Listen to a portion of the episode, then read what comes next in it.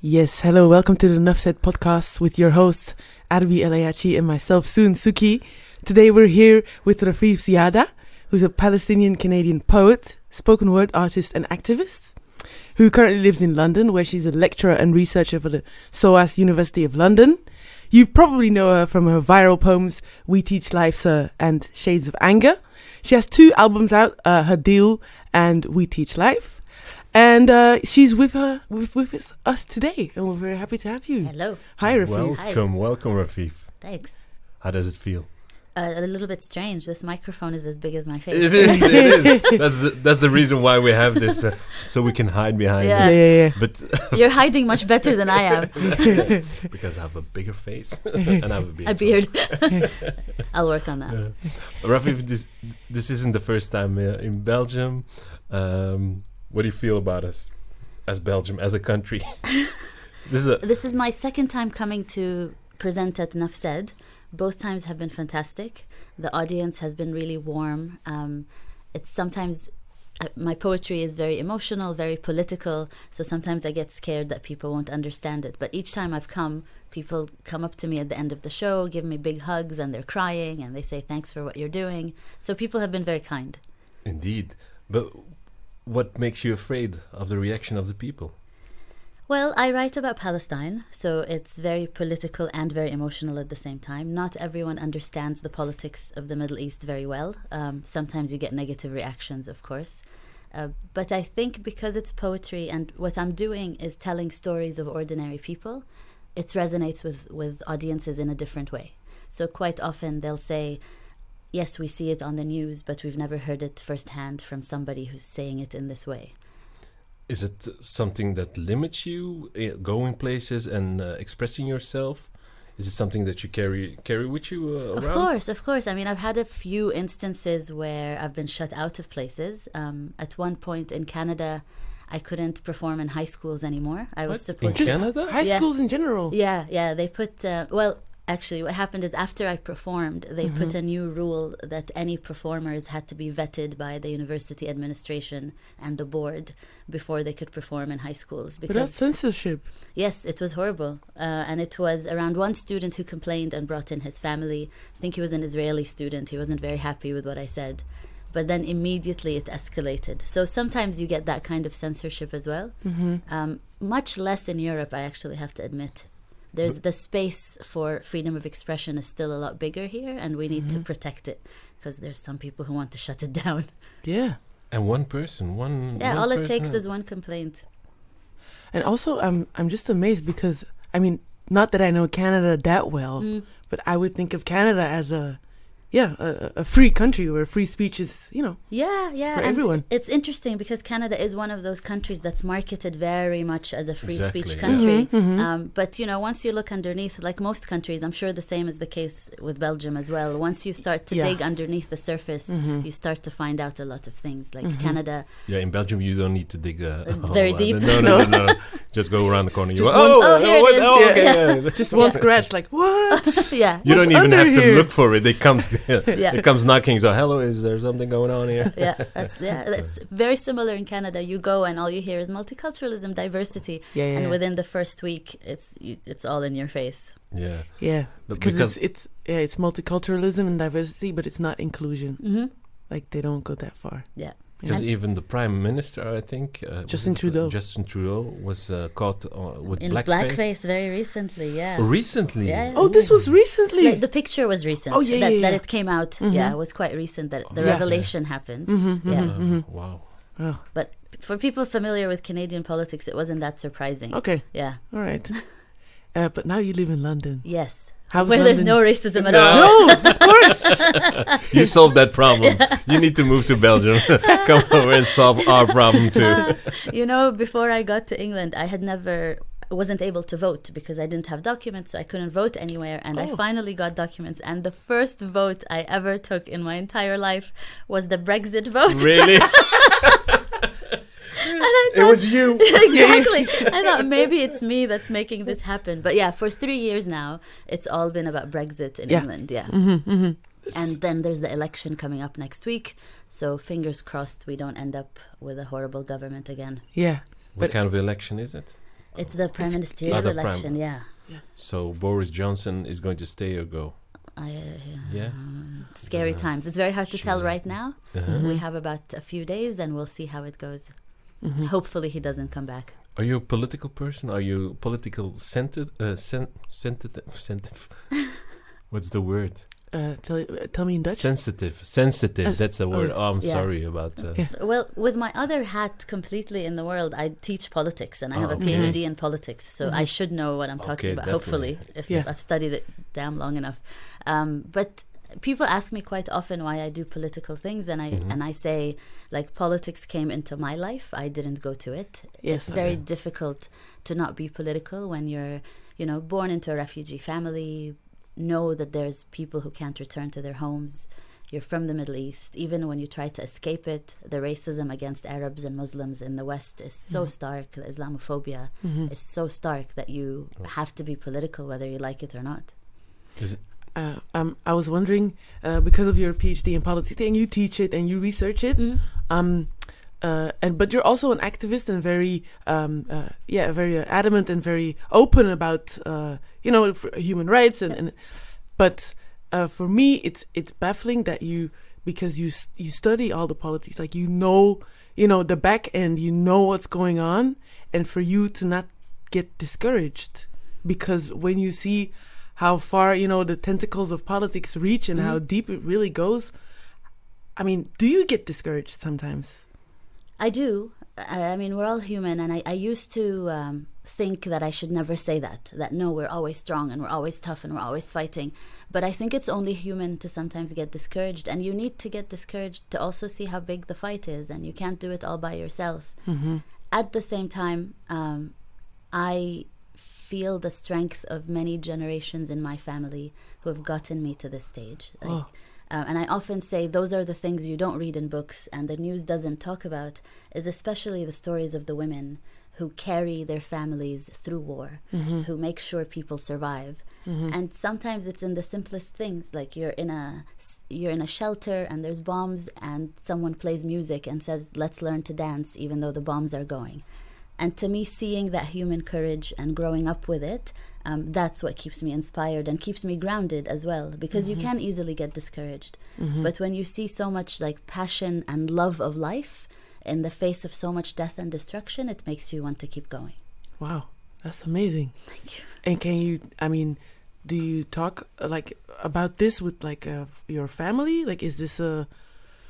Yeah, well, you know, when it's kind of normal part of life, you don't really need to talk about. It's not like we sit and we say this is what happened to us. A- as a matter of fact, most of the time you want to just live life and not be discussing it all the time. There's yeah. sometimes a, in survival there's a bit of denial mm-hmm. as well. Mm-hmm. Uh, but at, but when you sit around the table, you know we've all been through this. And when you sit with the wider communities, I mean, now I, I do poems like passport, about getting a passport or crossing borders, and immediately after I finish a, sh- a show, I have about eight to twenty refugees and asylum seekers that walk up to me, and they could be from totally different parts of the world, uh, from Asia, from Africa, and they say that really resonated with me because it's my story. Yeah. It's how I came here. I walked across to Belgium. I did this or I did that. Mm-hmm. So I think the story of exile and refugees is unfortunately a very international one yeah. right now. Mm-hmm. So no matter what angle you say it from, mm-hmm. people feel it.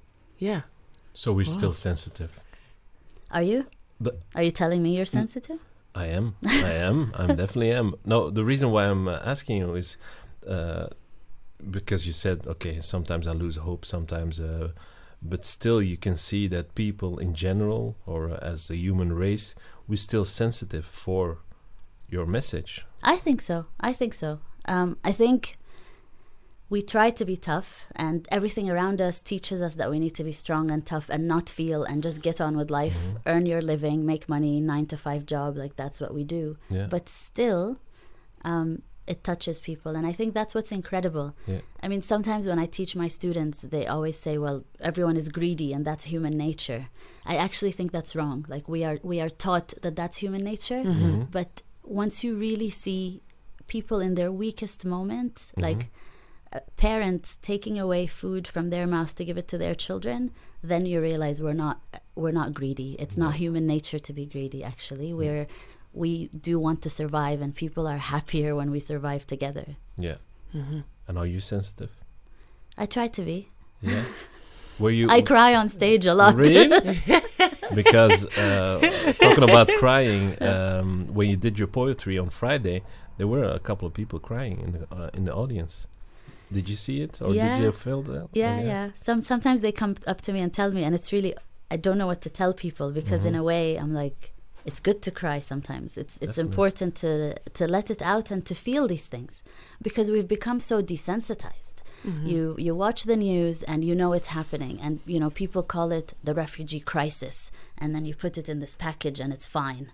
But when you take it apart, it's we're talking about human beings that are drowning in the sea because mm-hmm. they just want to live safely somewhere mm-hmm. else. Yep. Mm-hmm. And when you tell the stories of people as humans, not as statistics or a package that's on the news, it should make us cry. If we're not crying, something is wrong with us. Definitely. Uh, um, I, I also I studied journalism, and uh, I was uh, um, because of, uh, in your in your poem uh, We Teach Life, you talk about how uh, everything has to be bite sized and mm. fit into that many words, and um, we used to make uh, items for T V. I mean, pretend items, because we were students.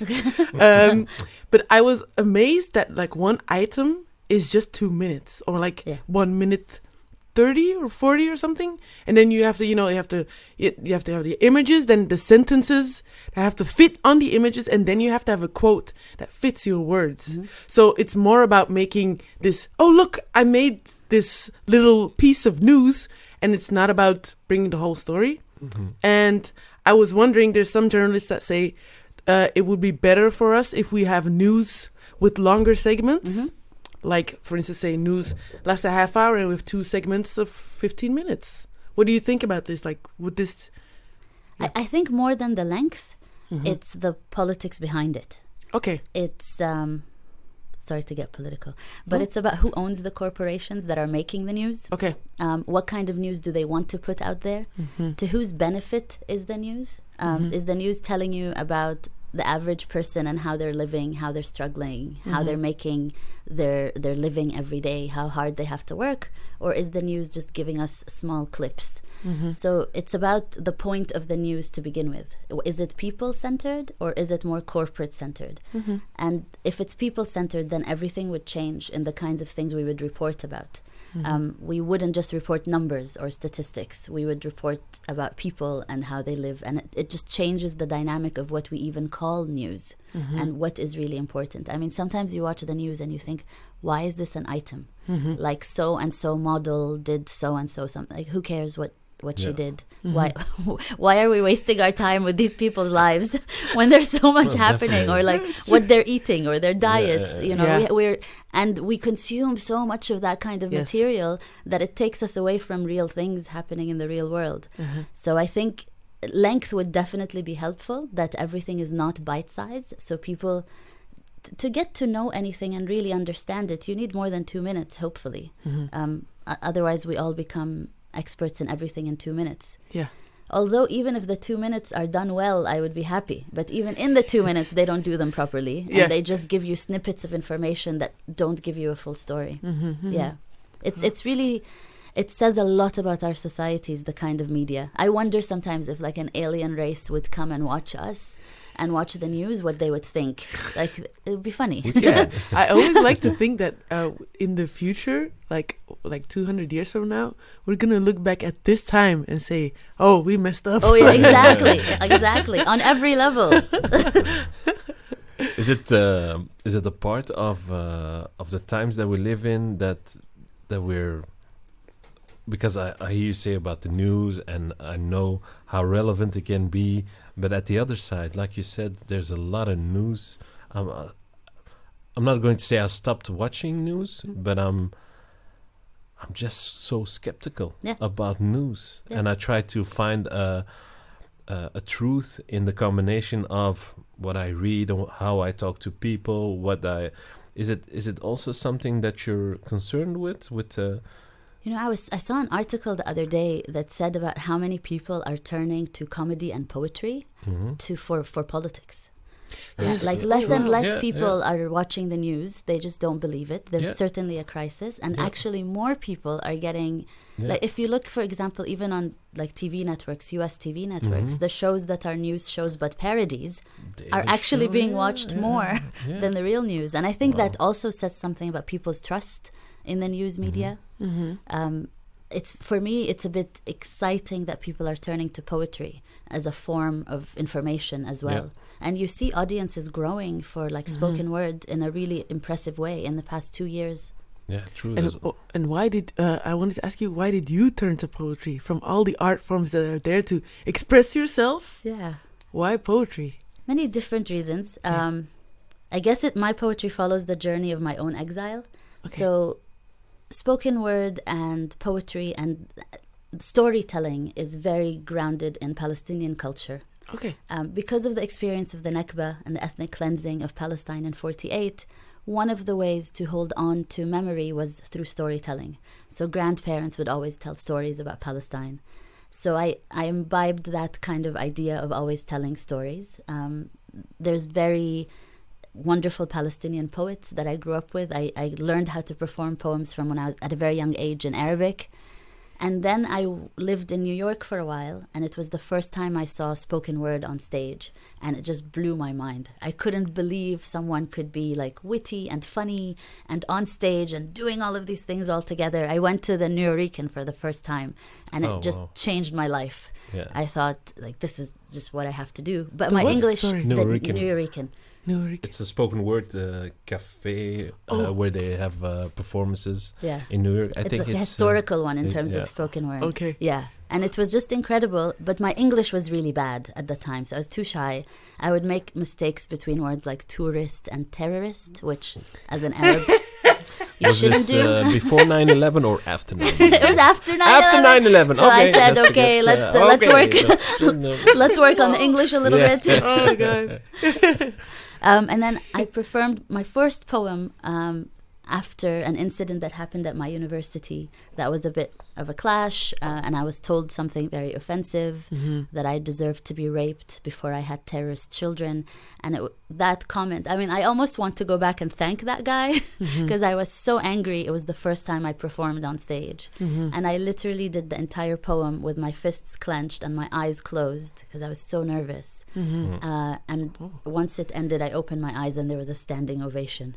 Wow. And then I've been performing ever since. Wow. wow. And uh, I also wanted to ask you, the moment, you know, this person said this to you and you, you didn't say nothing at the moment itself. Like, and I was wondering, how, how did I, what happened in your head? Like, well, p- part of the, part of the trouble is that we have to be so careful and control our emotions and control yes. ourselves, because if anyth- if we do anything, then we're labeled as the angry, aggressive, mm-hmm. violent, terrorist, blah, blah, blah, blah, blah, blah, you know the rest of it. Mm-hmm. So we have to be a thousand times more careful yes. than an average person in how we behave and what we do.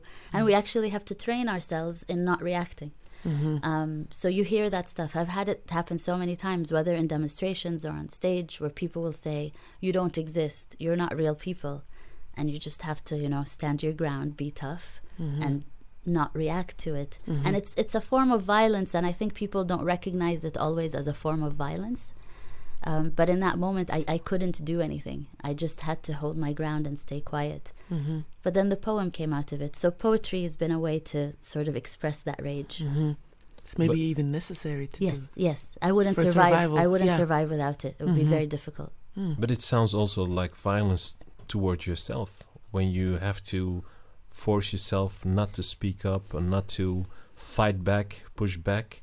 Is it, is that a good thing? No, but it's also about learning when to fight and when to push back and how to fight and how to push back. Mm-hmm. Because sometimes people are trying to instigate. They're trying to get a reaction out of you to say, ah, mm-hmm. oh, look at them, they get angry. So to be able to know when someone is trying to push your buttons mm-hmm. is also a strength. Yeah. It's it's also, it takes, I think, huge strength and dignity to say, I'm not going to let you provoke me. Mm-hmm. True.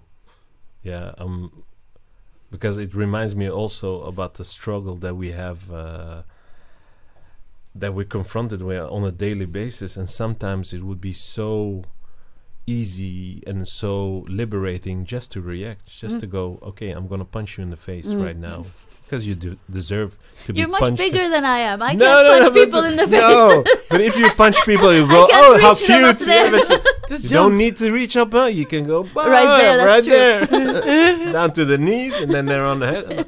Okay, well, we're not going to, uh, uh, we're not going to do violence, but still, but it, yeah, I'm just thinking about. Um, about Rafeef uh, Rafeef as a Palestinian refugee being in that position in New York, being spoken on that way to. Where's the anger? Where's the... Well, the poem is called Shades of Anger.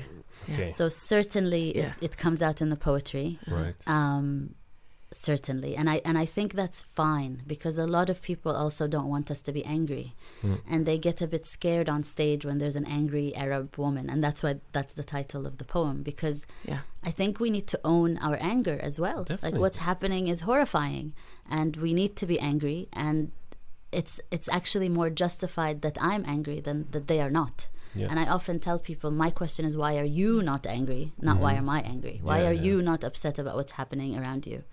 So I, I definitely don't want to hide that there is rage. Mm-hmm. Um, I just don't want to give someone the satisfaction of provoking me. Mm-hmm. Yeah. Um, I wanted to ask you also, uh, um, because uh, we talked about rage and anger, and uh, also about you getting uh, courage from your ancestors and mm-hmm. the strength of, of women and of your family. And um, but um, a friend of mine is also is an activist, and she says sometimes it's very heavy Uh, to be talking about this stuff every day and performing, and also having people come up to you. You they tell them your story. Uh, they tell you their stories, and it's just she's happy with what she's doing, but it's it's a lot at times for you as a person. Mm-hmm. Is there any way for you to step out of it? Like, do you have mechanisms in place, or maybe I don't know? Yeah, I do fun stuff. Yeah, yeah. I try. Um, Yeah, I mean, I, my family is very supportive, and I find being around them is really helpful in mm-hmm. terms of grounding me in like w- what I'm doing and who mm-hmm. I am. That's really helpful. I have very good g- group of friends as well.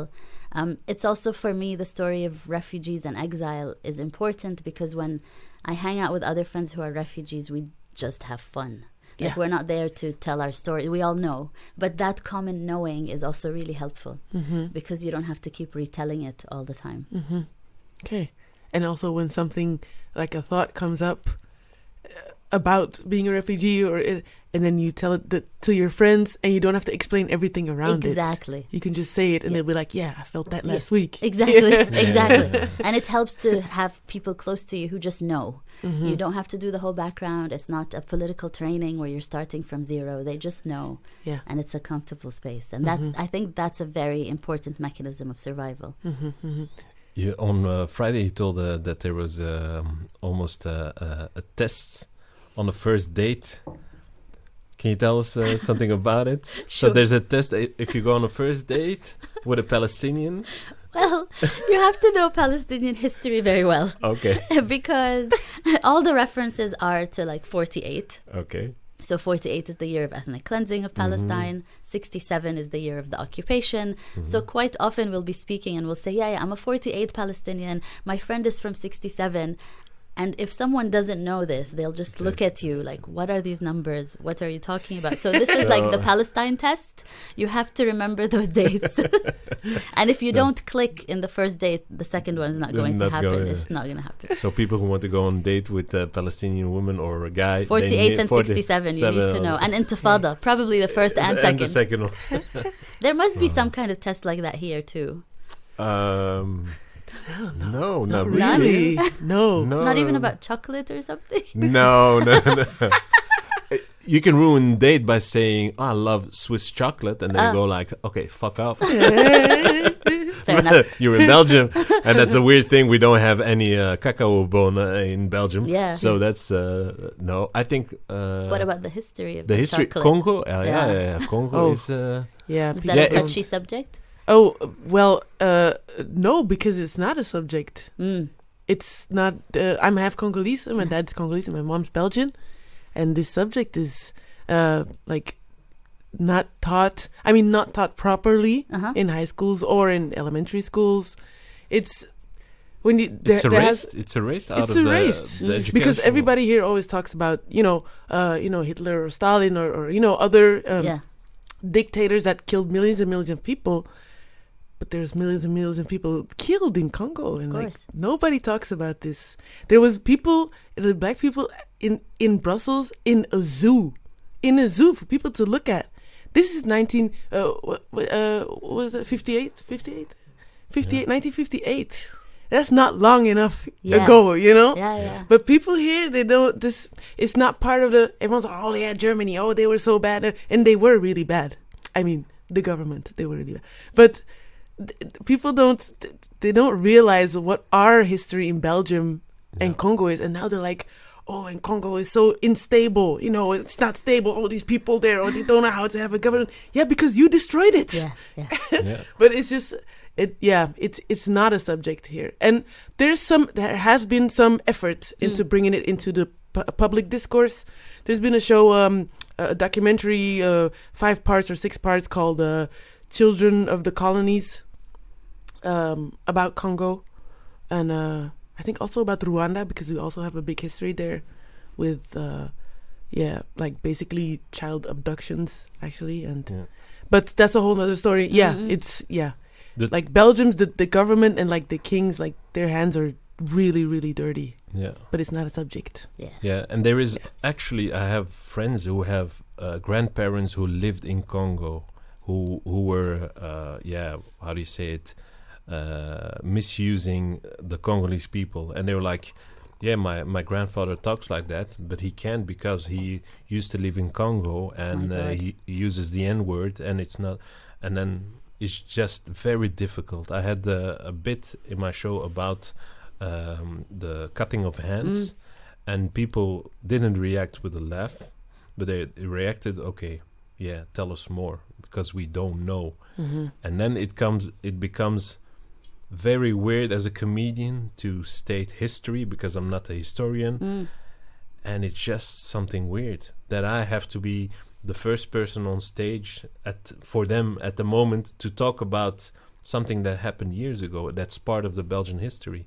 But there is a sensitivity. Do you feel like that there is also a big sensitivity when you as a Palestinian try to talk about uh the stuff that's happening now in Palestine? Absolutely, yeah. Um, I mean, th- the the thing with Palestine is there's a huge difference on the popular level and the, the government level. Yeah. So most people actually are receptive and understand what's happening, or at least have an idea that something mm-hmm. is going wrong, that it's not correct what's happening there. Mm-hmm. That there is a population in Gaza that's under siege, there's a population in the West Bank that's under an occupation, and that that's not good.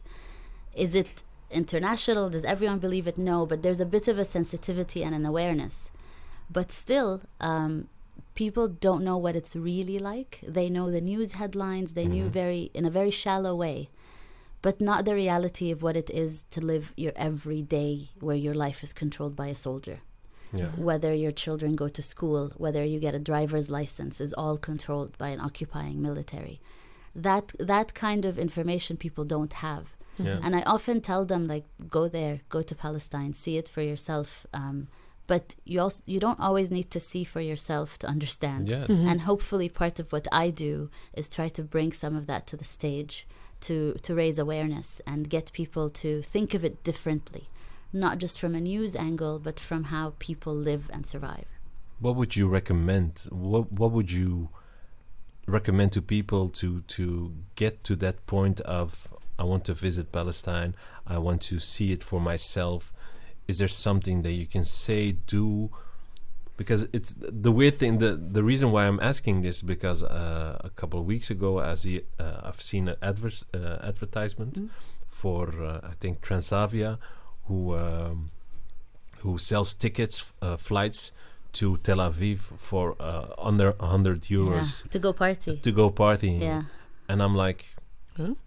Yeah, haven't haven't you seen the advertisement? No. It's yeah. like a, yeah. an air, uh, yeah, an airfare of a hundred euros. You can go uh, to to Tel Aviv, and I'm like, what should we? What, what What? Well, that we should definitely boycott. Definitely, definitely, definitely. But the the, the the weird thing is that that there's a country who yeah. who promotes, like, as a party, as a, a holiday destination. At the other part, it's it's uh, yeah, it's so. What's what's what's so offensive to me is that you go party in Tel Aviv, and right next to you, like an less than an hour drive, mm. are people that are being starved. Yeah. Like, literally, Israeli generals said they're calculating how many calories should enter the Gaza Strip because people should be on a certain calorie amount.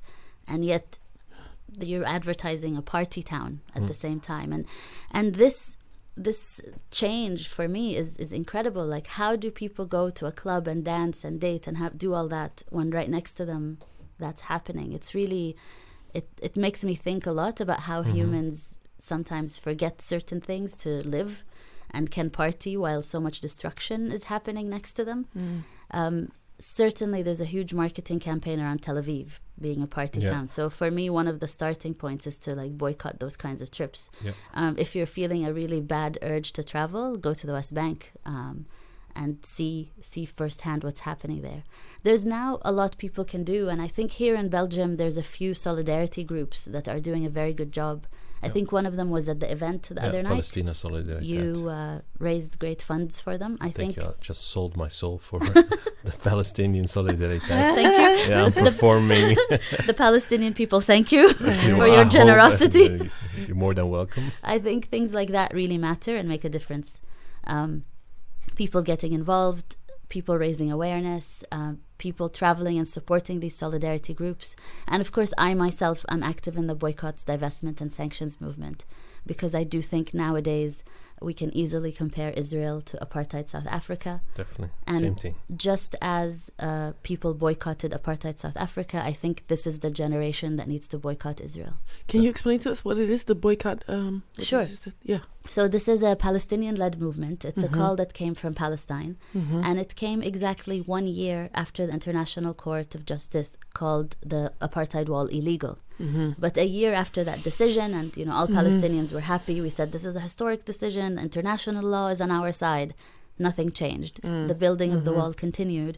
So this call came from Palestine and made three demands. Mm-hmm. Uh, an end to the occupation, the right for Palestinian refugees to return, and equality for Palestinian citizens who are Israeli, have Israeli citizenship. Mm-hmm. So it's a basic call for equality and human dignity. There's nothing too crazy about it. Mm-hmm. And the idea is we boycott Israeli products, we divest, meaning we pull money if we are investing in Israeli companies or institutions, um, and sanction Israel, which is the last stage that happened in South Africa. This mm-hmm. would be at the international level, until it abides by international law.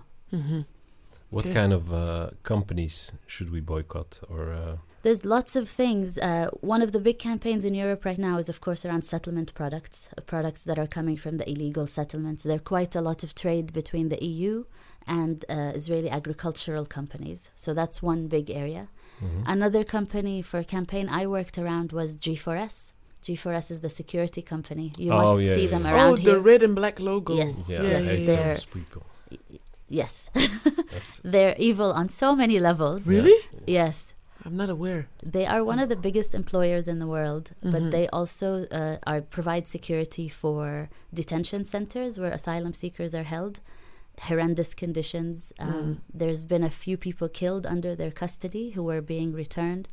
Um, there was a man in England who was being returned to his country, and he was killed by the guards on the plane.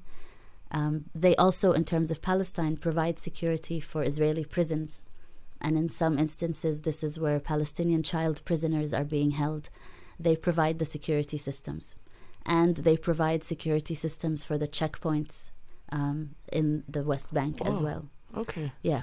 I mean, that's, that's they're a security company, so those are the kinds of things they provide. Mm-hmm. Uh, they're also a horrible empro- employer. I think they're the biggest employer in Africa, the entire continent of Africa. Really? Yeah. And they it's horrendous working conditions. Because all the oil companies and the gas companies, when they go and exploit in Africa, and I use the word exploit on purpose, mm-hmm. um, hire security guards. because they don't want the communities around to stop them from mining. Mm-hmm. So they hire G four S security guards, who are, of course, very badly paid.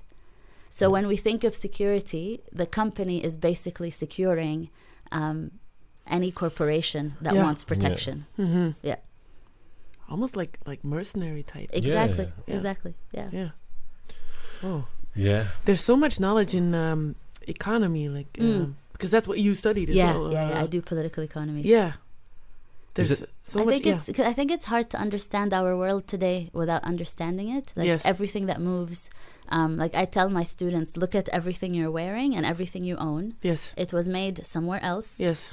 In horrible conditions. It's traveled all the way here. Yes. So we need to understand like who's making the things we use, from mm-hmm. our food mm-hmm. to everything, everything. Like everything yeah. around yeah. us yeah. was made somewhere else mm-hmm. using it, ho- like either child labor, horribly paid labor, and then makes its way to us. Yes. And, and we know nothing yeah. about it. We're just like, hey, I'm happy with my iPhone. Yeah, true.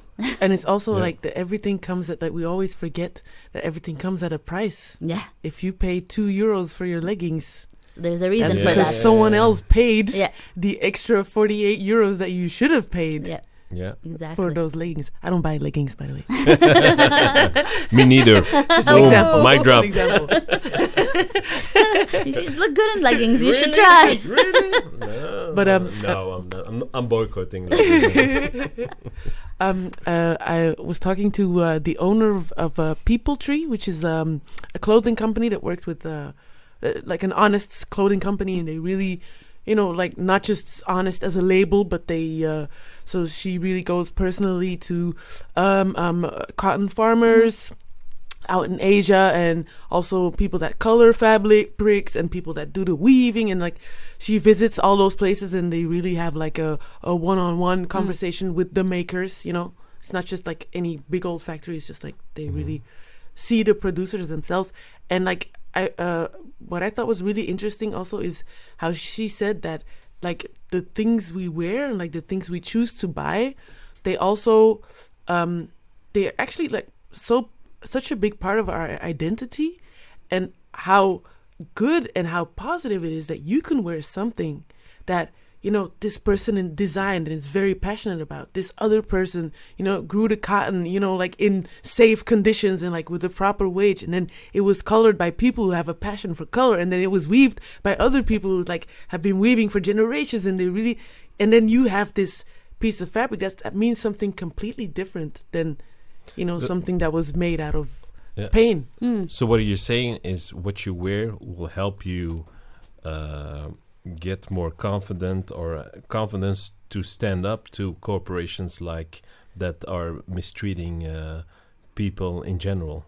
I think, so that, but that's a beautiful, uh, a beautiful message that you start with that. It, I think it's just the, the message of uh, consciousness mm. of like, what do you do with your life? Like everything yeah. you do has a message and uh, an, an effect. Yeah. I think also the question of consumption is here really important. I saw like some statistic the other day around how much more clothes people own today yes. than just from twenty years ago. Mm-hmm. Yeah. Mm-hmm. Um, like the items, people used to have so much less items, and now because yeah. it's so cheap, people just amass it. And of course there's this idea that you need to always buy things.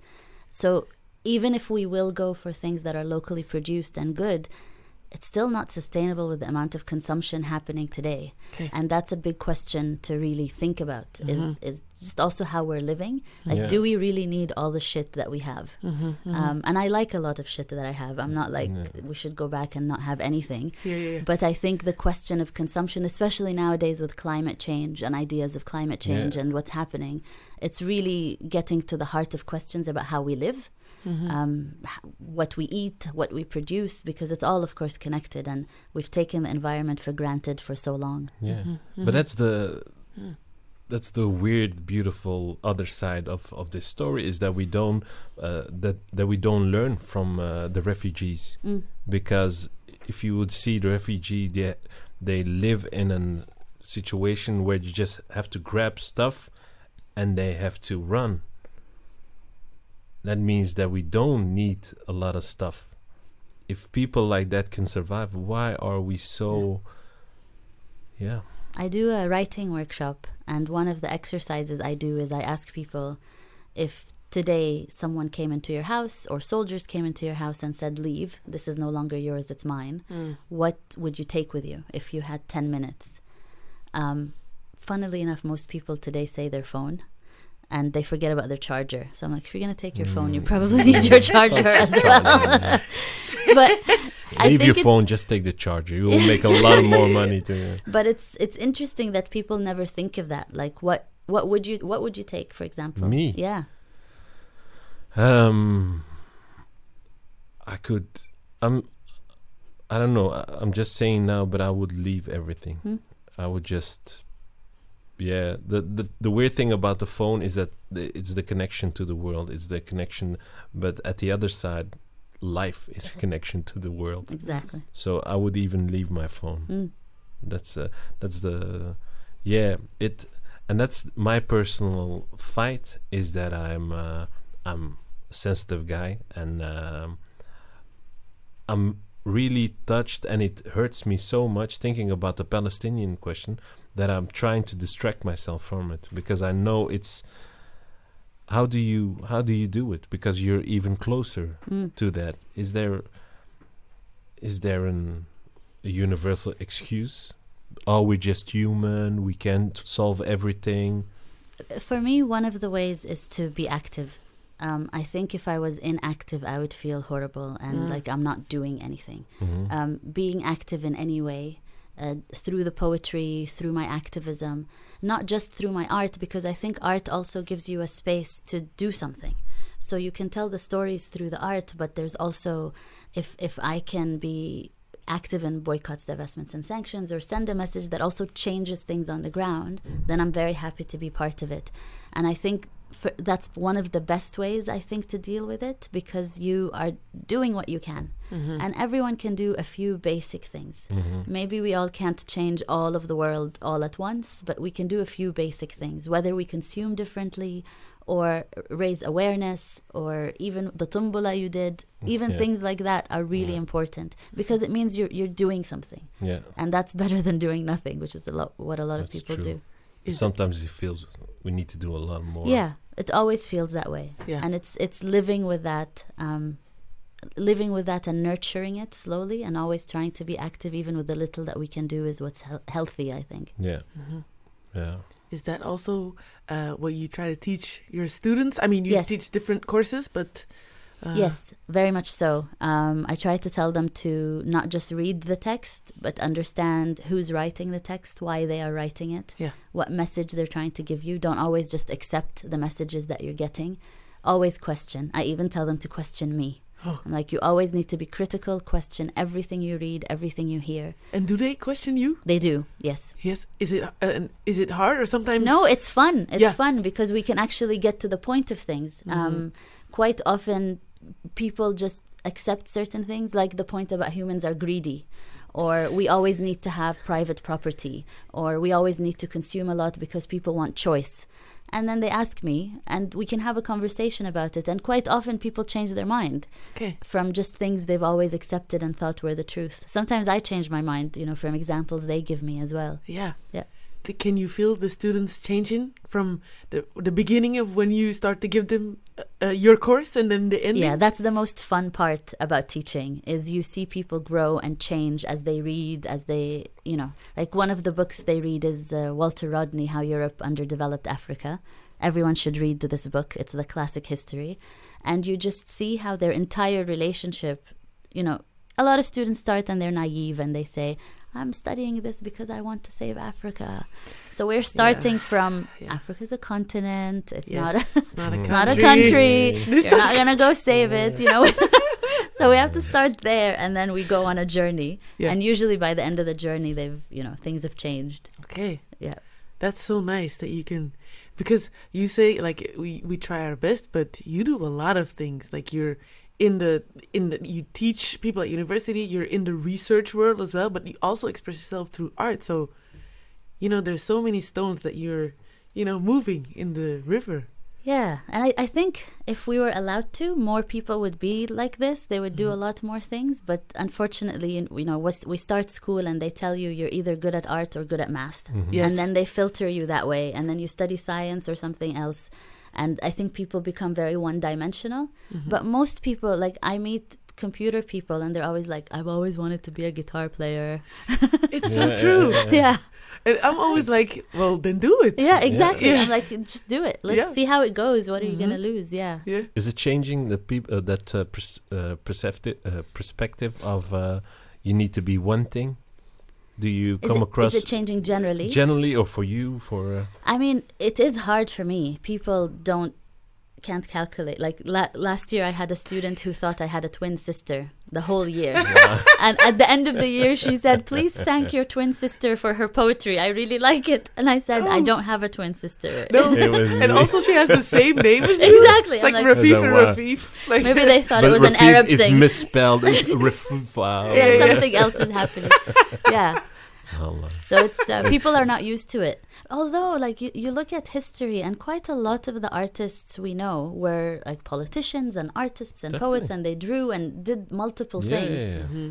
yeah. Oscar yeah. Wilde, uh, most people, a lot of, and uh, there's there's also uh, more um, similarities between science and art than people would think. Mm-hmm. Because I was talking to this. Uh, This young girl uh, who is really into physics, but like in the, the theoretical part, like the Einstein, you know, like the questions of life that are in physics. And she's like, yeah, you know, physics and, and, and uh, um, uh, philosophy yeah. really do have a lot in common. Definitely. And also when you look at, when you look at like, I'm also a dancer, when you look at like, like rhythms or like, and then you look at math yeah. and yeah. like the, there's so many similarities, but yeah, it's hard to, because there's such separate worlds right now. Exactly. Sometimes hard to see. Yeah. yeah. Which is also part of the whole...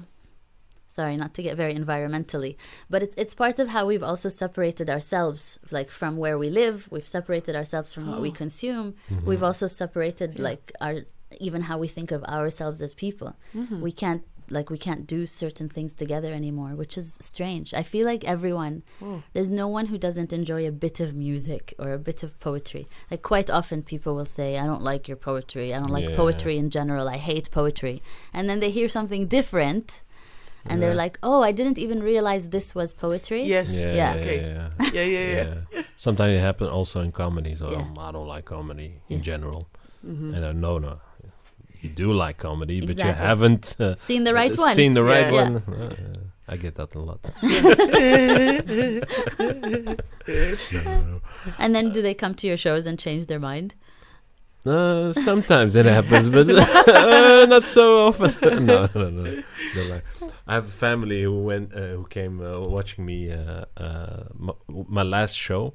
And they're like, uh, I know uh, my brother-in-law is very, he's very calculated. He's very sensitive to conspiracy, and no, he's not a conspiracy theorist. Oh, te- I do it just to give you. A he's not into very, but he's uh, very aware of that. There is a lot of political uh, power, and and I was scared because he he can be very factual. He goes like, uh, I was afraid for his response. Go like. Hmm. Didn't like it. Didn't like it. But he really enjoyed it. Okay. And that's that's always a, oh, okay, that's weird. yeah, yeah, yeah. But his face was like uh, his face it was very like, serious. Well, yeah. Mm, mm. Oh, okay, I see what you do there. yeah. But do you have Yeah, in my performance yesterday in how do yeah. you pronounce Genk? Uh, yeah. People all looked very serious. Yeah. Yeah, yeah. yeah. But yes. they're But they were very happy. They were all clapping and it was great and they were such a nice audience. Definitely. But people's reactions are very different. Yeah. Like yeah. I did a show in Finland once mm-hmm. and I thought they hated me. I was like, no one is reacting, no one. Um, but then I walked outside and the organizer said, oh, they loved you. Did you see how long they were clapping? Okay. I was like, oh, oh, okay. So that's a sign. Yeah, I was just like, apparently in Finland, the longer they clap, they clap then the... they like you. So, all right, I'll take that. Do you have a... a favorite place to perform, or like maybe uh, like a very good memory about one place? Um, oh, lots of places. Yeah. Um, I performed in an art festival in Cuba once, mm-hmm. and that was incredible because they turned the entire city into an art festival. Oh, wow. So they had things all over the streets. It was all public. It was all free. Um, the performances were all public, they're all free, and that was just incredible. You see a city transform into art. So you had little children doing ballet, and someone playing wow. the piano, and someone doing poetry, and it was just incredible. Beautiful. Um, I performed in Ireland, and that's always uh, beautiful because of the historic connection between Ireland and Palestine. Yeah. There's a huge Palestine solidarity oh, yeah. campaign. Mm-hmm. Yeah. Um, and I have to say, Nuff Said has always been an amazing place to perform because it's like a family, and you come into the space and everyone's like a family. Yeah. You know, you're always welcome at uh, Nuff Said family. Thank you. But we don't like suck-ups. So. No, I'm just kidding. I'm just kidding. No, I'm just kidding. Oh, my God. This I, don't, is the, this I don't share the opinion of my co-host. Thank you no, very no, much. No, no. Thank you. No. I'll oh, turn around and speak to you now. And we don't like sellouts. Okay? No, I'm just Let's kidding. Continue now. Oh, my God. Yeah, the first... Go ahead. No, I'm just kidding. We're just kidding. We'd love to have you. We... Um, um tell, tell us also a little bit about uh, because you travel all over the world, uh, you meet a lot of people. Is there um beside a country a kind of person that you love to be around? Is it is it family or is it new people? Um, it's always lovely to meet new people. Uh, I really like meeting new people at performances. It's always interesting and to hear what people think. Uh, but it also helps to keep me going. Like when someone okay. comes up to me and says, you changed my mind about the situation, or you made yeah. me want to learn more, um, that that always helps to keep me continue what I'm doing. Mm-hmm. Because it, you know, it's hard to juggle all of these things. Like you have a job and you're trying to travel back and forth and produce, and any artist will tell you it's hard to be an independent artist anyway. True. Mm-hmm. It's not like there's hundreds of labels that are supporting independent yeah, yeah, yeah. political art. Mm-hmm. So you're trying to like etch it out. Um, so hearing that from people and meeting new people is always incredible. It's it's yeah. part of why I do it. Yeah. yeah. Uh, yeah. Um, how do you because you because you're you have such a busy schedule? Mm. Um, how much space in your mind do you need to write? To write, uh, do you go like on a weekend away? I or? try to take breaks, especially in the summer when I'm not teaching, uh, to just write. Yeah, uh, it's the only way. Uh, a lot of my poetry is also reactive, so sometimes something will happen on the news, and I'll see it, and I can't help but write a poem. Okay. So sometimes it just comes out quickly. Mm-hmm. Um, other times I try to take a break to sort of put something longer together. Mm-hmm. How long d- would you say you work on a poem? When it's like a reactive kind of poem, is it like it all in one go? Da, da, da, yeah, da, da. yeah, yeah, yeah. Those just come out. Wow. Yeah. And do you change them afterwards? Um, I change them. Sometimes I do a bit of editing, or when I perform them on stage, um, sometimes there's changes as well. Some lines work well, some yeah. don't. Um, and do you change like during the performance where you're like in your head, oh, no, I'm going to say it like this is yes, better. Yes, and sometimes that drives the musicians crazy. Mm-hmm. Well, yeah. I they're waiting for that one sentence yeah. where they like yeah. change where they're the gonna do their thing, yeah. and I'm just yeah. like, oh, no. I'm not doing okay, that. Okay, yeah. when is yeah. the cue? Okay, missed that cue. yeah, yeah. Okay, exactly. Are we doing something about that? And, uh, all right. Oh, this poem has now changed. We'll changed. keep going, but you know, they, they know me, so they know uh, that's yeah. the style I do. Yes, yeah. mm-hmm. so, I mean, sometimes something will happen before a performance, and yeah. I'll want to integrate it. Or, um, I remember. Once when I was in Finland and I was waiting in line, and there were a couple of Roma people that were trying to get food, and two people pushed them away and harassed them and told them to get out. So I I integrated that into my performance very quickly. Wow. So sometimes, you know, I like to see the space I'm in and what's happening around it and see if something needs to be said. Wow. And this was a human rights festival, mm-hmm. okay, so I felt yeah. it needed to be said. Oy. Yeah. I mean, it's bad everywhere. Yeah. Yeah. Yeah, I had... Uh, last time I was uh, invited to a festival called Equality, mm. and the room was filled with white people, only white people.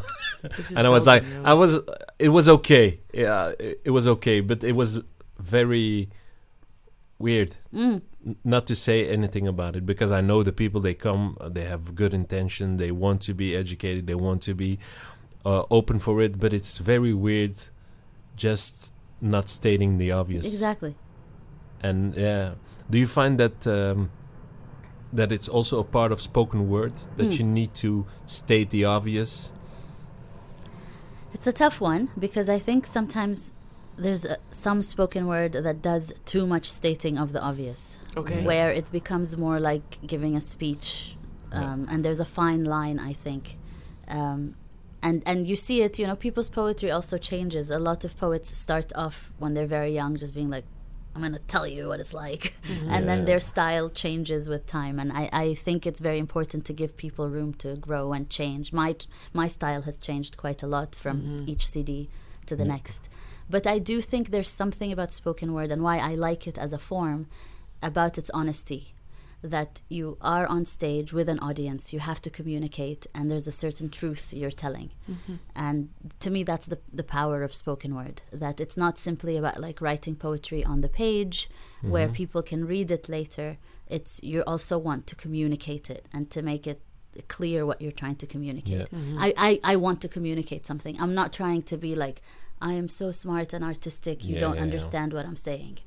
I want you want to do the dialogue. Like, you will I, go I, like, "Hey, I'm let's talk about to you, this. Let's yeah. have a conversation." Yeah, yeah. definitely. Um, is there a reason that you? Um, because I mean, I haven't found any uh, written like any mm. books of you. Like, is there a reason that you choose to go for spoken word albums with music instead of uh, a, a book? It, it's not a very conscious choice. I, it mm-hmm. wasn't like one day I said, this is the only way I'll do it. And I am working on a book and I hope it does come out soon. Yeah, yeah. Uh, it's just because I was performing on stage, the music sort of came naturally. Okay. And um, I worked with a musician on my last album and hopefully my next one, uh, whose name is Phil Mansour. Yes. He's produced both albums. And he... Um, How did you meet him? Because he's Aust- Australian? We met at a B D S conference, actually, funny enough. They had What's organized B D S? The boycott, divestment, oh, sanctions okay. thing I was talking about. Yes. So they had organized one. I went, we met, and we decided to collaborate. And uh, the music really helped the poetry. And so yeah. we've been doing it that way ever since. Okay. Yeah. Okay. Oh, cool. Yeah. I, uh, I was uh, just thinking, but that's the, my comedic mind uh, who's fucking up things. And when you said, like, uh, it's not that I woke up and went, uh, fuck books. I, don't I hate books. I'm going to do only spoken word, even if it takes me a whole.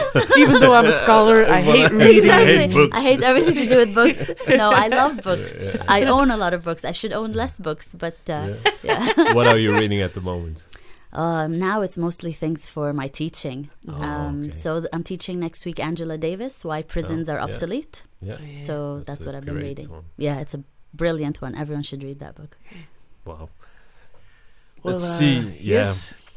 Uh, I'm I going think to we do have a, to, yeah. This is the awkward part where I'm looking at Sue. Do you have any questions? And she no, goes like, uh, and "No, because okay, this is when I'll take my sip of tea." Then. yeah, yeah, yeah, I think so. The battery is oh, dead. Yes, we're out of time. That's I'm the afraid. Technology, the battery. Only if we had some electricity somewhere. Only if there was some kind of outlet in uh, the wall that would, just you know, plug it in and provide but, uh, electricity. Rafeef, uh, anything you want to say to uh, our crowd, to our uh, public who's uh, viewing and listening to the podcast? Thank you so much for listening and viewing, and thank you to the two of you. This was a lot of fun. Oh, thank you for uh, for being here. Yes, thank you, Rafeef. Thank you.